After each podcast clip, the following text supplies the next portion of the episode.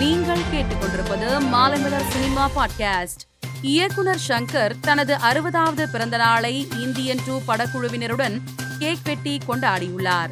இது தொடர்பான புகைப்படம் சமூக வலைதளத்தில் அதிகம் பகிரப்பட்டு வருகிறது.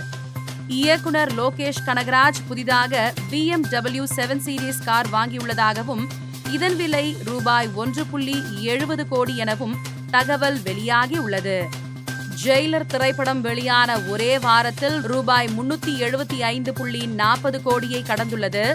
இதனை படக்குழு போஸ்டரை பகிர்ந்து அறிவித்துள்ளனர்.